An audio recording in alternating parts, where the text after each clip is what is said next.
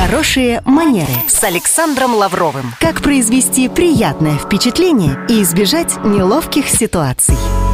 В каких случаях надо обращаться к человеку по имени, а в каких по имени-отчеству, разумеется, с точки зрения делового и светского этикета. Об этом я решил сегодня спросить нашего эксперта по вопросам протокола и этикета Татьяну Баранову. В нашей стране исторически сложилось, и наша культура предполагает, что к людям мы обращаемся, к незнакомым людям, тем более, которые старше нас по положению или возрасту, мы обращаемся по имени-отчеству.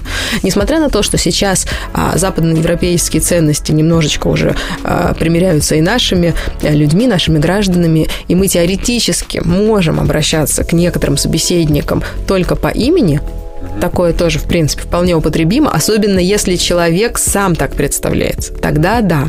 То есть, например, вы идете на встречу с незнакомым человеком. До этого вы договорились о том, что встреча состоится по телефону.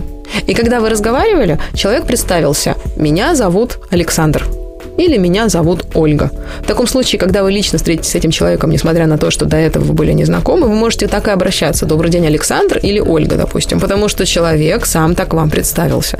Если предварительно такого не было, или в письме, то же самое касается письма. Если предварительно человек подписался вам с уважением Ольга Алексеевна, значит, вы будете обращаться к человеку Ольга Алексеевна. Спасибо, Татьяна. Это были хорошие манеры от нашего эксперта по протоколу этикету Татьяны Барановой. Слушайте с понедельника по четверг в 19.40 на вечернем проспекте.